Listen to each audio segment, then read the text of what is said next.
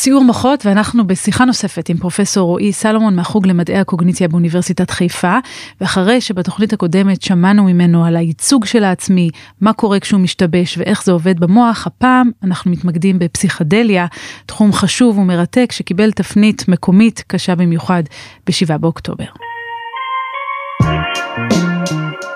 סיעור מוחות עם ליעד מודריק. רועי שלום.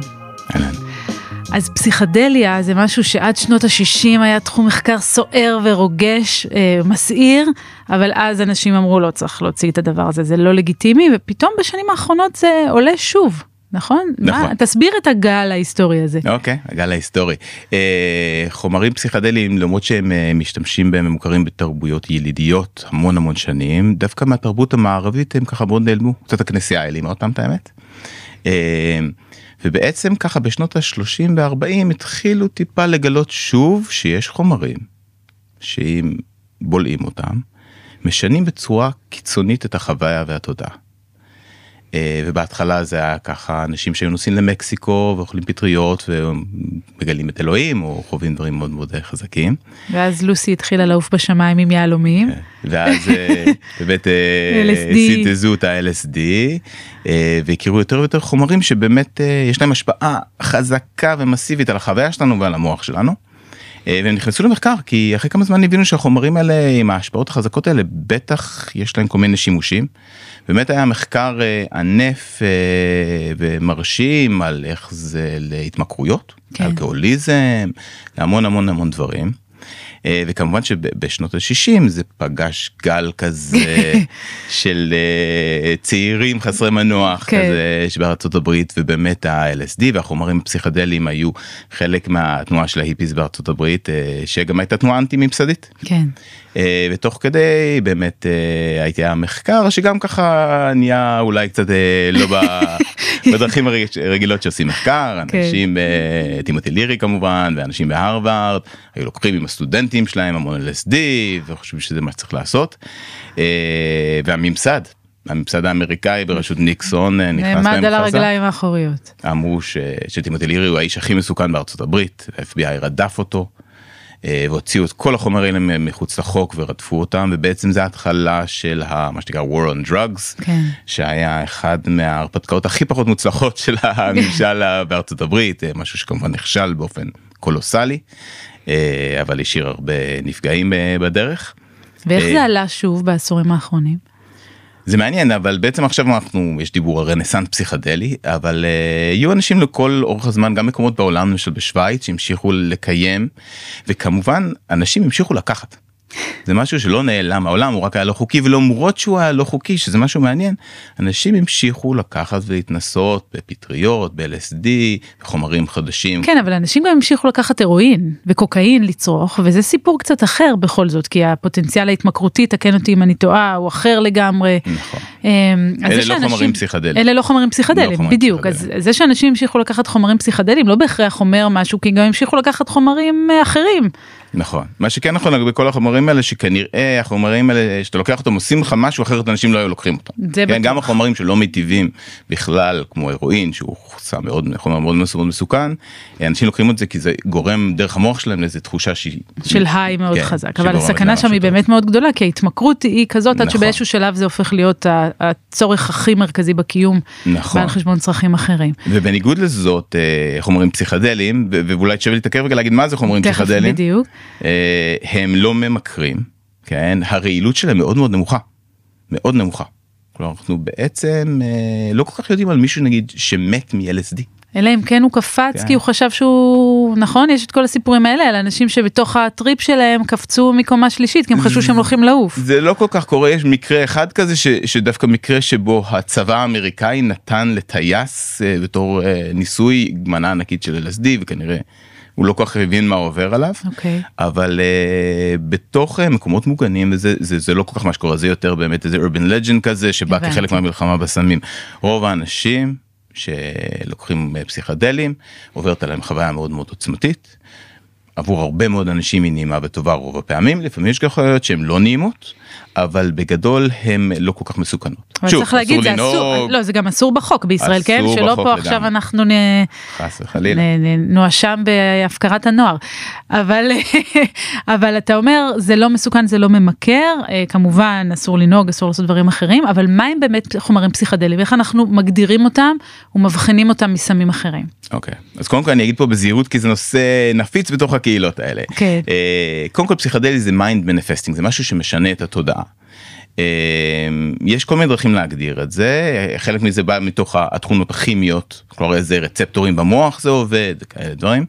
אה, לרוב הדרך שבה אני אוהב לעבוד עם זה זה באמת להגיד שיש פסיכדלים קלאסיים שהם גורמים לרוב להזיות יש לזה דברים פנומנולוגיים תופעות של החוויה כן. שמגדירות אותם לרוב הם גורמים להזיות ויש כזה דברים טיפוסיים כאלה צבעים מנדלות כל מיני כזה דברים שרואים באומנות פסיכדלית. כן. כן, והם גורמים גם לשינויים בתחושת העצמי, שינויים בתחושת המרחב והזמן. כלומר יש להם אפיונים די מדויקים שלמשל הרואין עושה משהו אחר לגמרי, קוקאין כן. עושה משהו אחר לגמרי. ואתם חוקרים את זה במעבדה שלכם באיזה כיוונים? Hmm. בהקשר של העצמי שדיברנו עליו קודם אני מניחה. גם עצמי וגם אנחנו חוקרים במעבדה את תפיסת המציאות, אמ, שזה נושא מאוד מעניין, כלומר מה, איך אתה יודע בעצם שעכשיו אתה חווה הזיה, איך אתה, למה אתה חווה הזיה, כי אם אתה בעצם חווה אותם באותם כלים שאתה חווה את המציאות הרגילה, למה עכשיו אתה אומר רגע זה לא הגיוני. אמ, אז בשני ההקשרים האלה פסיכדלים זה בעצם דרך לשנות גם את תפיסת העצמי וגם את תפיסת המציאות. זה משהו מאוד מעניין אותנו. אה, באמת גם בארץ אנחנו מתקרבים לרגעים שמותר לעשות ניסויים עם חומרים פסיכדליים. כלומר בעצם כבר מותר בארץ לעשות את זה. אה, את האמת הבעיה הספציפית היא עכשיו להביא את החומר. הבנתי, כלומר יש, יש את האישור אבל אין את החומר בנמצא. כן. אה, טוב, מעניין. זה בעיות שאצלי במעבדה אנחנו לא נתקלים בהן, אבל, אה, אבל זה בהחלט מעניין. אה, הזכרת את הרנסאנס הפסיכדלי הזה, כן. זה בא לידי ביטוי במה? בזה שאנשים ברחבי העולם עושים מחקרים בהקשר הזה, וגם כאלה שמדברים על פוטנציאל של ריפוי, נכון? כן, כן. אז הרבה מזה אנחנו חייבים לאנשים שהמשיכו לעבוד בתוך התחום הזה ולקדם אותו. אה, אני כן אוסיף פה ככה לפסיכדלים עם אה, כוכבית אה, חומר אחד שנקרא MDMA. מה שמוכר לרוב כאקסטסי או מולי כאילו שהוא לא ממש חומר פסיכדלי הוא מה שקוראים פתוגן כלומר הוא לא עושה למשל הזיות okay. אוקיי. אבל הוא גורם לתחושה חזקה של אופוריה וטרס ותחושת תחושות פרו סוציאליות מרגיש מאוד חברתי אה, עוזר לך להתחבר לאנשים אחרים אה, תחושות מאוד מאוד חזקות ונעימות אה, אז הוא לא פסיכדלי אבל לטובת השיחה פה אנחנו נכניס אותו פה כי okay. הוא אוקיי. ככה מתקשר לסוג החומרים האלה ובאמת עם MDMA יש כבר הרבה שנים ניסיון אולי לשנות את מצבם של אנשים שסובלים מפוסט טראומה.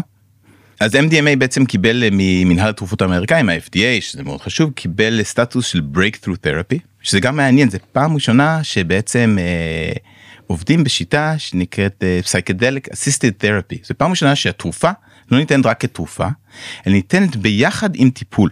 כלומר אתה לא יכול לקחת את התרופה ללכת הביתה וזה יעזור לך זה לא עוזר. כן. כן.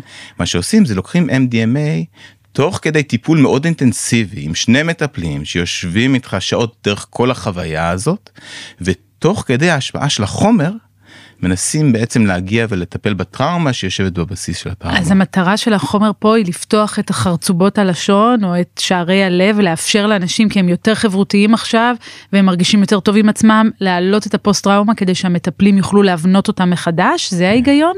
אה, אנחנו לא יודעים בדיוק איך זה עובד אנחנו חוקרים את זה אבל אה, אחת התיאוריות אומרת שבעצם כלומר אנשים עבור אנשים עם פוסט טראומה לדבר על הטראומה זה דבר הכי נורא שהם הם לא יכולים כן. להגיע להתמודד עם זה. כן.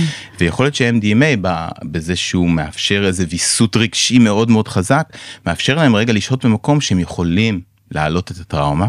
בנוסף ההתקשרות עם המטפלים היא מאוד מאוד חזקה וטובה. מתוך המקום הזה אפשר להגיע ולגעת בחומר טראומטי שלרוב הם יכולים לעבור עשרות שנים של טיפול ולא מסוגלים לזה. ועל פני סשנים כאלה והטיפול הזה מראה אפקטיביות יעילות אדירה. זו, זו הייתה השאלה הבאה שלי. פי שתיים יותר טוב מהטיפול וואו. הרגיל שיש לנו כרגע. אבל זה, זה בעצם כמה מפגשים כאלה שצריכים לערוך תמיד עם מסע, עם הסם, עם אה, החומר? לא תמיד. לא תמיד. לרוב יש שלושה מפגשים עם החומר ועוד מפגשי הכנה לפני זה, מפגשי אינטגרציה אחרי זה.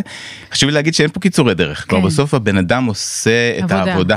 עושה את העבודה ובעצם החומר פה בא לעזור לעבודה הזאת לאפשר משהו שאולי אי אפשר היה בלעדיו. אבל זה, זו השפעה אחת, אבל השפעה אחרת, אם תקן אותי אם אני טועה, של אה, חומרים כאלה, זה על הפלסטיסיות של המוח, נכון? על הגמישות של המוח. כן. זה, תסביר קצת, מה זה אומר? אה, המוח כל הזמן משתנה. כן. כן, גם בשיחה הזאת אנחנו משנים את המוח שלנו בשביל לזכור ואנחנו יוצרים קשרים חדשים מחזקים קשרים ישנים. בדיוק. אז אפשר לראות גם במודלים של בעלי חיים אה, וגם אה, בבני אדם רואים בעצם שהחומרים הפסיכדליים גורמים גם לשינויים מבניים במוח אה, וגם בעצם להיווצרות של תאי מוח של נוירונים חדשים של תאי מוח חדשים. אז אומרים שבעצם אולי מה שקורה פה זה שנוצר בעצם מצב פלסטיסיות, מצב שכאילו המוח מתרכך ומוכן לשנות קצת את איך שהוא מתנהג כל הזמן. אבל זה גם קצת מלחיץ, לא? כי אם נגיד אני די בטוב עם המוח שלי ועכשיו אני אקח איזה חומר פסיכדלי כזה וזה הולך עכשיו לשנות את המבנה של המוח, mm-hmm. זה לא נשמע בהכרח. כן. רוצה להגיד ש, שפלסטיסות במוח אבל נוצרת מכל חוויה שהיא חזקה, כלומר שאני נסעתי להודו ונחשפתי לעולם אחר וחדש, המוח שלי למד הרבה דברים חדשים. גם בלי חוויה, חומרים. גם בלי חומרים. אז בעצם המוח מכל חוויה שהיא עוצמתית הוא נפתח ולומד הרבה דברים, גם כן. הטראומה בעצם, ברור. היא יוצרת מצב של פלסטיסיות שהמוח. מתקבע הרבה פעמים סוחב את הטראומה בצורה לא טובה. ברור. אז uh, יש פה משהו באמת שקשור לחוויה חזקה והחומרים האלה מביאים איתם חוויה לא שגרתית וחזקה. אני שואלת כי זה מוביל אותי בדיוק לפסטיבל לנובה.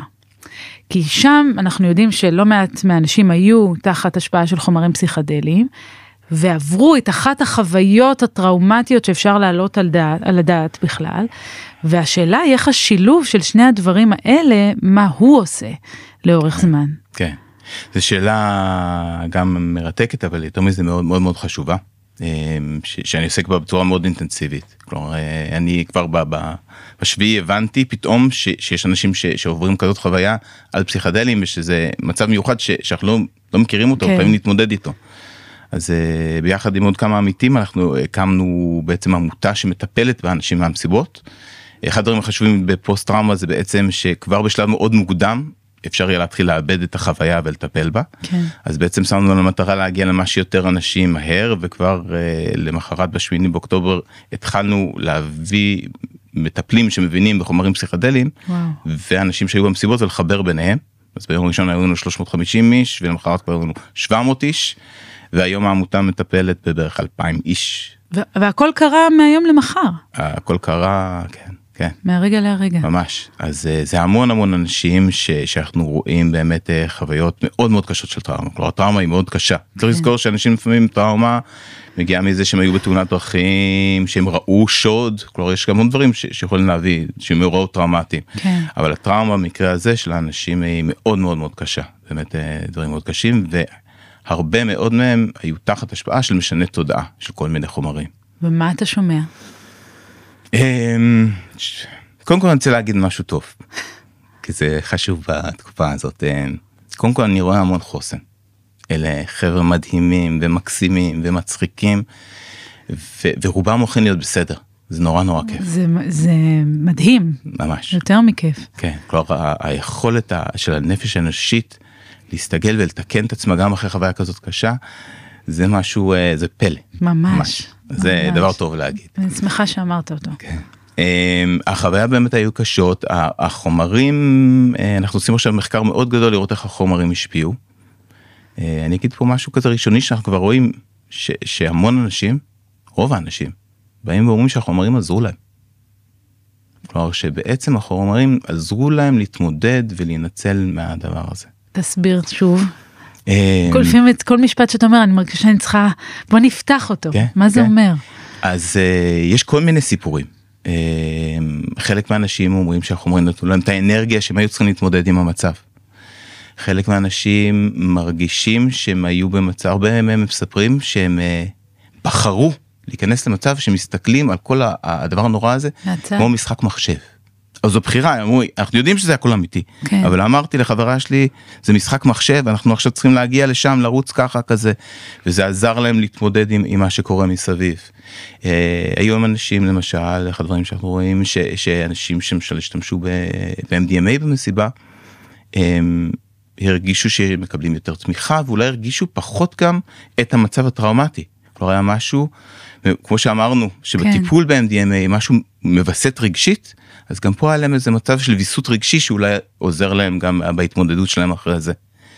אמ, אז זה משהו מבצע מאוד מאוד מפתיע בעיניי הדבר הזה שהחומרים יכלו לעזור. כן. אה, שוב אני אומר אני גם לא יודע אני לא אומר שהחומרים אובייקטיבית עזרו. כן אבל בתחושה של האנשים. אבל, ממש אה, יש גם אנשים שמרגישים ממש חוויות מיסטיות מתוך הדבר הזה כלומר שהיה שם. איזה משהו שהגן עליהם אנחנו יודעים שחומרים פסיכדליים הם קשורים יוצרים לפעמים חוויות מיסטיות כאלה. ומרגישים שהיה איזה כוח שעזר להם להתמודד והגן והוציא אותם החוצה. אמ, אז אה, ממש הרוב הנחרץ של אנשים מרגישים שהחומרים נתן להם איזה משהו שעזר להם להתמודד עם הזוועה הזאת. ומה סוג העבודה שאתם עושים איתם? אז קודם כל אנחנו עובדים עם קבוצה מאוד גדולה אז את רובם אנחנו בעצם מסתכלים ומדברים איתם גם לראות מה המצב הקליני שלהם לראות איזה עזרה הם צריכים. אני רוצה להגיד שהמחקר שה, זה קודם כל בא לשרת את הטיפול בהם. כן. בניגוד לרוב מדע שאנחנו חוקרים הרבה זמן ואז מפרסמים פה אנחנו מיד מזינים דברים שאנחנו רואים חזרה למטפלים שעובדים איתם עכשיו. אז זה, זה דבר שהוא נורא לא רגיל אבל נורא חשוב. עם הרבה מהם אנחנו סוקרים את מצבם כזה אונליין אנחנו עובדים איתם בשאלונים ורואים אה, אה, מה מצבם הקליני ואיזה חומרים לקחו ואיזה מין חוויות הם עברו. רגע אז רק שנבין מה זה אומר אז יש לכם עכשיו כבר מאות רבות של אנשים כאלה כן. אז אתם בודקים אותם כל שבוע כן אז אנחנו עם רוב האנשים אנחנו עכשיו נמצאים בתקופה שנקראת תקופה פרי טראומטית כלומר אחרי אירוע טראומטי כזה אחד הדברים מעניינים זה שכמעט כל האנשים מגיבים אותו דבר. כלומר יש זה מאוד טבעי אחרי אירוע כזה מטלטל לא לישון טוב סיוטים לחשוב שוב ושוב על האירוע לדבר עליו הרבה. זה לא נקרא פוסט טראומה. לא ממש לא בעצם אנחנו עוד לא יכולים לדעת אם יש לאנשים פוסט טראומה. כי אנחנו עוד לא בפוסט. אנחנו עוד לא בפוסט אנחנו בתקופה פרי טראומטית תקופה סמוכה לטראומה שבעצם הטראומה הזאת עוברת עיבוד. כן. אה, יותר מאוחר אנחנו נראה עוד כמה חודשים אנשים רוב האנשים הולכים להשתפר ויצאו מזה והם יהיו בסדר ממש מיעוט האנשים בעצם חלק מהתופעות האלה יישארו איתם וזה מה שאנחנו קוראים פוסט טראומה. כן. אז יש עכשיו איזה זילות כולם אומרים זה הכל פוסט טראומה לא, זה לא פוסט טראומה פוסט טראומה זה דבר אחד עכשיו אנחנו כולנו בכל המדינה עברה משהו אירוע מאוד מטלטל וטראומטי מאוד טבעי להרגיש כל מיני תחושות שהן קשות והן עם הזמן עוברות. כן. Okay? אה, אז בעצם אנחנו סוקרים אותם עכשיו פעם אחת ואנחנו נחכה עוד כמה חודשים לזכור אותם שוב ולראות מה מצבם. עם חלק מהם אנחנו עושים ממש עבודת עומק בשביל להבין מה המנגנונים כלומר איך החומר שלקחת במסיבה בעצם אולי משפיע על מה יקרה בעתיד. אז איתם אנחנו מביאים, אנחנו תמיד הולכים אליהם, אפילו לא מביאים אותם למעבדה, ואנחנו לוקחים איתם גם דגימות פיזיולוגיות, אנחנו נותנים להם שעונים כאלה, והם מסתובבים איתם, ואנחנו רואים את הדפוסי שינה שלהם שמאוד מופרעים, את הדפוסי פעילות גופנית, את איך הלב שלהם פועל, כלומר דגימות פיזיולוגיות, אנחנו לוקחים מהם אה, רוק, ודרך הרוק אנחנו יכולים ללמוד כל מיני דברים על אה, אה, תופעות כימיות שמעידות על סטרס. אה, אנחנו עושים להם קצת מבחנים. סטרס כלומר לחץ. כן לחץ כלומר אפשר לראות קורטיזול שזה כן. מדד אובייקטיבי של לחץ. כי חלק מהאנשים אומרים אני בכלל לא בלחץ אבל אתה רואה בעצם שיש להם תופעות של הרבה לחץ. כן. אה, אנחנו עושים איתם כזה מבחנים קוגניטיביים ואנחנו ממש בשבוע הבא מתחילים להביא אותם לסריקות מוח ב-MRI שבהם אנחנו נראה איך המוח שלהם פועל בתקופה הזאת. ואת כל זה אנחנו נעשה שוב עוד שנה ככה לראות מה ההבדל בין עכשיו לאז. זה באמת אה, מסוג הדברים שהמציאות היא עולה על כל מחקר שאפשר היה אפילו להעלות על הדעת והלוואי שלא היינו בכלל נמצאים במצב שאנחנו צריכים אה, חוקרים אה, מצבים מהסוג הזה אבל נניח שתמצאו אפקטים נניח, או תוצאות נניח שתמצאו שאנשים שלקחו את החומרים הפסיכדליים הם באמת אה, היו יותר חסינים בצורה מסוימת להשפעה של הטראומה או הפוך יכול להיות שמכיוון שהמוח היה כל, כל כך פלסטי בזמן הטראומה אז דווקא נראה אה, השפעה יותר משמעותית מה עושים עם זה. אנחנו יודעים? כן, אז קודם כל אמר, כמו שאמרתי, אנחנו קודם כל, כל עושים את זה בשביל לעזור להם. כן. אנחנו מקווים שלא יהיה שוב אירוע כזה שבו אנשים יחשבו כזאת טראומה על חומרים פסיכדליים. אה, אבל חוץ מזה כיוון שהחומרים הפסיכדליים הם כזו הבשורה החדשה הרנסאנס הפסיכדלי נכנסים מאוד חזק לעולם של פסיכיאטריה בכלל יש לנו אולי הזדמנות ללמוד על איך בעצם החומרים האלה שיש להם המון אפקטים על המוח מתחברים לטראומה וללמוד קצת על האינטראקציות בין הדברים האלה עם דברים שלא היינו יכולים לעשות אף פעם במעבדה. כן. כן, אז יש פה בעצם מה שקורה ניסוי טבעי כזה, כמו שאחרי 9-11 היה המון מחקר בארצות הברית על מה זה טראומה, מה זה לחוות טראומה כזאת, כן. אז אנחנו אה, משתמשים באירוע הטרגי הזה ויש לנו, אני מרגיש אפילו ציווי מוסרי, לבוא ולהבין ממנו. שנוכל לעזור להם נוכל לעזור לאנשים אחרים.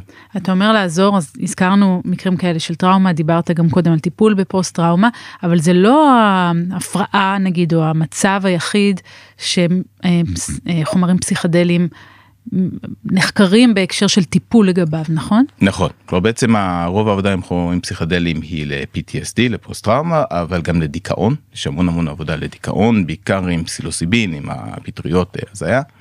אה, זה גם משהו מאוד מאוד מתקדם שנמצא בשלבים מתקדמים של מחקר. אה, ואגב גם דיכאון זה אחד מהתוצרים של טראומה. כלומר יש אנשים שלהם PTSD כמעט כל מי שיש לו PTSD יש לו גם דיכאון כן. ויש גם אנשים שיש להם דיכאון בלי PTSD אחרי מאורע טראומטי. אז כל החומרים פסיכדליים בעצם קצת התהפכו עלינו יוצרות כבר. עשר שנים חוקרים איך אפשר להשתמש בחומרים האלה לפתור בעיות שנוצרות על ידי טראומה. כן. ובעצם פה פתאום היה אותם בזמן הטראומה. כן. זה מאפשר לנו כזה לנסות להבין איך הדברים האלה מתחברים ומה ההשפעות הפרמקולוגיות בתוך המוח איך החומרים משפיעים ואיך הם משפיעים על העיבוד של הטראומה. אבל תיארת לנו את הטיפול כשמדובר בפוסט טראומה איך זה עובד בדיכאון מה הפרוטוקול שם. כן, פרוטוקול בדיכאון הוא uh, גם דומה לרוב זה עם פסילוסיבין עכשיו פסילוסיבין בניגוד אמרנו ש-MDMA הוא אמפתוגן הוא יוצר מצב אופורי הוא יוצר מצב רגשי uh, עם פסילוסיבין אתה לא כל כך יודע מה הולך להיות. כלומר חומרים פסיכדליים הם קשורים בעיקר ההשפעה שלהם קשורה מה שאנחנו קוראים סט סט זה מה אתה מביא איתך מהבית באיזה מצב רגשי הגעת. נפשי הגעת לזה והסטינג המרחב שבו זה נעשה.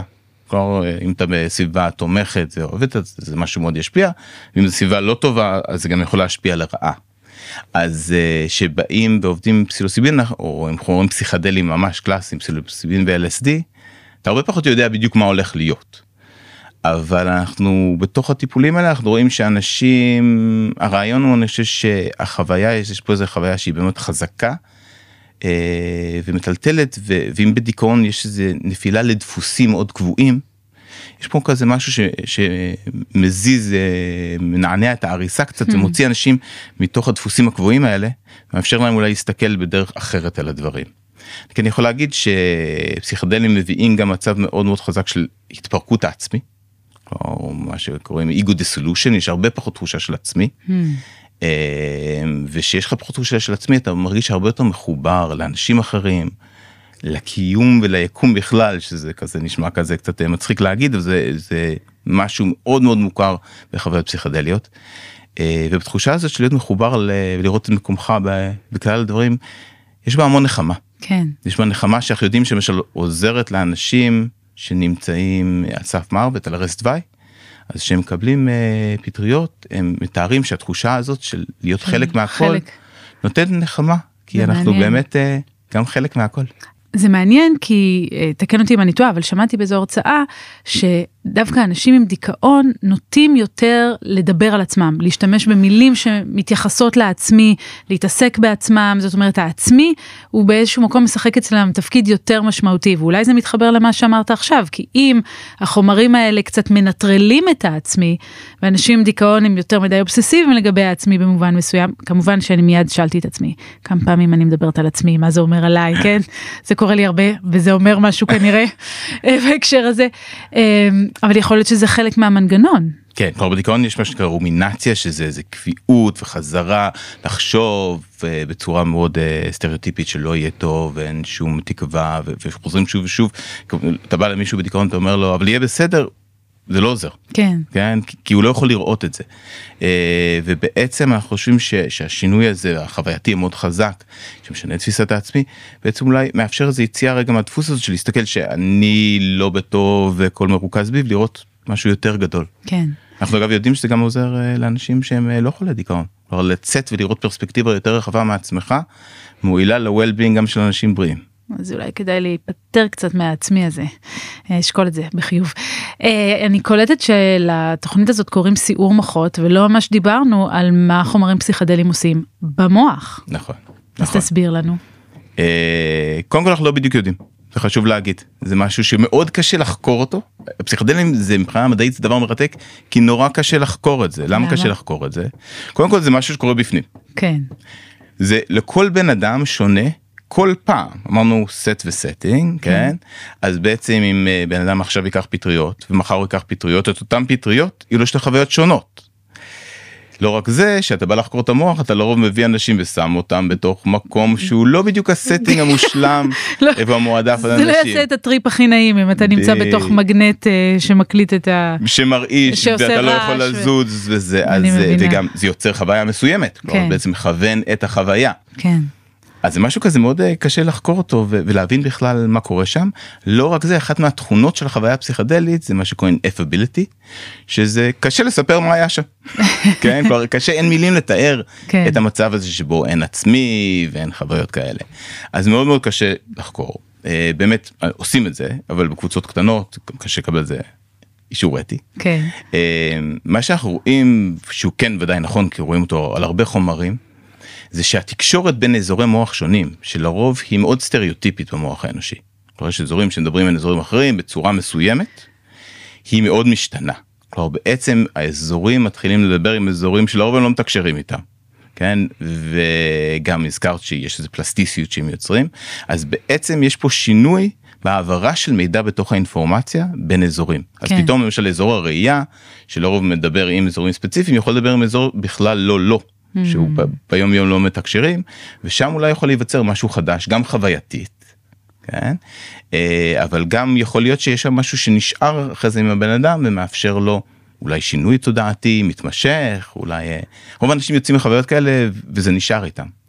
אבל אם אני צריך כזה לשים את האצבע על מה משתנה ומה אנחנו יודעים בוודאות שהוא כן. נכון זה שינוי בדפוסי התקשורת של אזורי מוח. אבל בניגוד נגיד לסמים אחרים שאנחנו יודעים אוקיי הם עובדים על דופמין הם עובדים על סרוטונין לא משנה על כל מיני נוירומודולטורים כאלה כל מיני mm. חומרים שמופרשים במוח ומשפיעים על הפעילות שלו כאן לגבי הרמה התאית אנחנו יודעים איך זה עובד? כן כן uh, הפסיכדנים הקלאסיים פסילוסיבין LSD הם עובדים בערך דרך סרוטונין ודרך ה-5-2A כאילו רצטור ספציפי של סרוטונין אנחנו יודעים אפילו שאם חוסמים אותו אז אין את ההשפעה הפסיכדלית. כלומר זה ממש אבל כמו כל דברים במוח זה מסובך זה הדרך שבה זה נכנס. אחרי זה זה מפעיל קסקדה של חומרים אחרים, נורפנפרין ודופמין ושחרור של עוד כל מיני חומרים באזורים מסוימים כן. שגורמים לדבר הזה. אז זה כזה הרצפטור כניסה הוא סרוטונרגי, אבל אחרי זה זה גורם לשינויים אה, באזורים גם של הקורטקס וגם באזורים של הטלמוס. הקורטקס קליפת המוח. קליפת המוח וגם אזור של הטלמוס, שהטלמוס זה אזור לא בקורטקס אלא בעומק המוח, שהוא בעצם תחנת ממסר כן. בין כל מיני אזורים שונים מעביר ועושה סדר בהעברת העברת הודעות ושם יש איזה שינוי מאוד מאוד גדול בפעילות ואז כן. בעצם מסרים מגיעים כזה לא מקומות שהתכוונו אליהם. אפשר לחשוב על זה קצת כמו למי שראה את, את הסדרה החיים אז הטלמוס הוא קצת כמו המפקדה שיושב באיש הזקן עם השיער נכון. הלבן עם הזקן האינסופי הזה ומעביר כל הזמן ידיעות ממקום אחד לשני אז כמובן שאין איש עם זקן לבן בתוך המוח וזה לא באמת נראה ככה אבל זה מה שהוא עושה במובן מה הוא כאילו כמו מין מרכז תקשורת כזה שהוא מאוד מאוד דרמטי בתוך המוח ואתה אומר החומרים הפסיכדליים משפיעים שם. משפיעים גם בקורטקס וגם שם. כלומר יש בעצם שינוי בהעברת האינפורמציה בין כל האזורים של המוח. ויש שונות בין אישית, הרי בתגובה בטח, בחוויה בטח, אבל גם מבחינת התגובה המוחית אנחנו מכירים ויודעים, או שזה לא משהו, זה לא רזולוציה שהמחקר הגיע אליה? כן, יש הבדלים גם בחוויה וגם במה שאנחנו רואים במוח. אה, חשוב להגיד שלמרות שיש הבדלים, הרבה הבדלים בין אישיים, יש גם עוד דברים שנשארים אותו דבר. כלומר יש מאפיינים מאוד ברורים לחוויה הפסיכדלית, ירידה בתחושת העצמי, אובדן תחושת זמן ומרחב, אה, אלוצינציות ויזואליות, כלומר אה, הזיות, הזיות, אנשים רואים צבעים וצורות ומנדלות וגרידים כאלה, שזה מעניין כי בעצם אנחנו רואים שאנחנו משבשים את הפעילות הרגילה. אבל היא עדיין משתבשת בדרכים קצת סטריאוטיפיות שחוזרות כן. בין אנשים. מעניין. יש פה משהו שהוא עדיין מאפיין את החוויה הזאת. כן, ואני מתארת לעצמי שיש עוד הרבה מאוד מה לחקור, ואם עכשיו היית יכול לעשות את, אה, זאת שאלה תמיד קשה ואתה לא חייב לענות עליה, אבל את מחקר חלומותיך ולשאול את השאל, אם לא היו מגבלות ואפשר היה לשים את האנשים והם לא היו, אז מה בעיניך הדבר, האתגר הגדול ביותר ש, ש, שצריך להבין בסיפור כן. הזה. אני הייתי רוצה באמת למפות איך החוויות הפסיכדליות, כל מה שקורה לבן אדם שהוא מספר שאנחנו לא יודעים אותו באופן ישיר אלא אה, מתקשרות לפעילות מוחית והייתי רוצה לעשות זה באופן אופטימלי אידיאלי כזה בסביבה שתומכת בדבר הזה ולא כזה בתוך בתי חולים מקומות שהמכשירים מאלצים אותנו להגיע אליהם בהרבה אנשים כי זה דבר מאוד מעניין. טוב אז אם במקרה תצליח נצטרך להיפגש פה שוב ולשמוע. תודה רבה. לבוא למחקר. אני אשקול את זה. צריכה קודם להיפרד מעצמי ואני לא יודעת כמה אני חזקה בזה, נראה. פרופסור אי סלומון, תודה רבה לך. תודה רבה ליאת.